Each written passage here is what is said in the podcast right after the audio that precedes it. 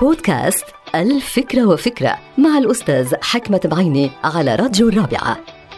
فكرة اليوم إلى علاقة بالفشل وتداعيات الفشل وكيفية تجنب الفشل. عفوا عفوا فقط تداعيات الفشل لأنه نحن لا نستطيع أن نتجنب الفشل. كل واحد منا له نصيبه من الفشل بمرحلة من مراحل حياته أو بعدة مراحل لأنه الفشل بيتكرر شئنا أم أبينا. معظم الناس بيفشلوا أحيانا بالمدرسة وبالجامعة وأيضا بالعمل بالوظيفة بالحياة العائلية بالحياة الزوجية. وكلنا معرضين للفشل. وللأسف بالرغم من تجاربنا الصعبة بموضوع الفشل نحن ما بنوقف مع الناس اللي بيفشلوا. بالعكس نتجنبهم أحيانا.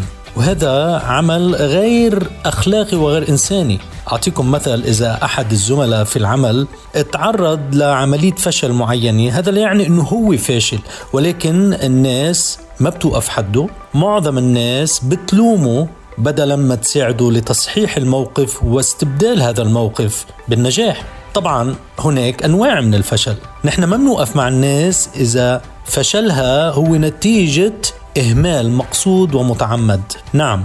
لا وجود أصلا لمبدأ الفشل إلا إذا كان مرتبط بإهمال مقصود ومتعمد. انتهت الفكرة هذه الحلقة مقتبسة من كتاب الفكرة وفكرة.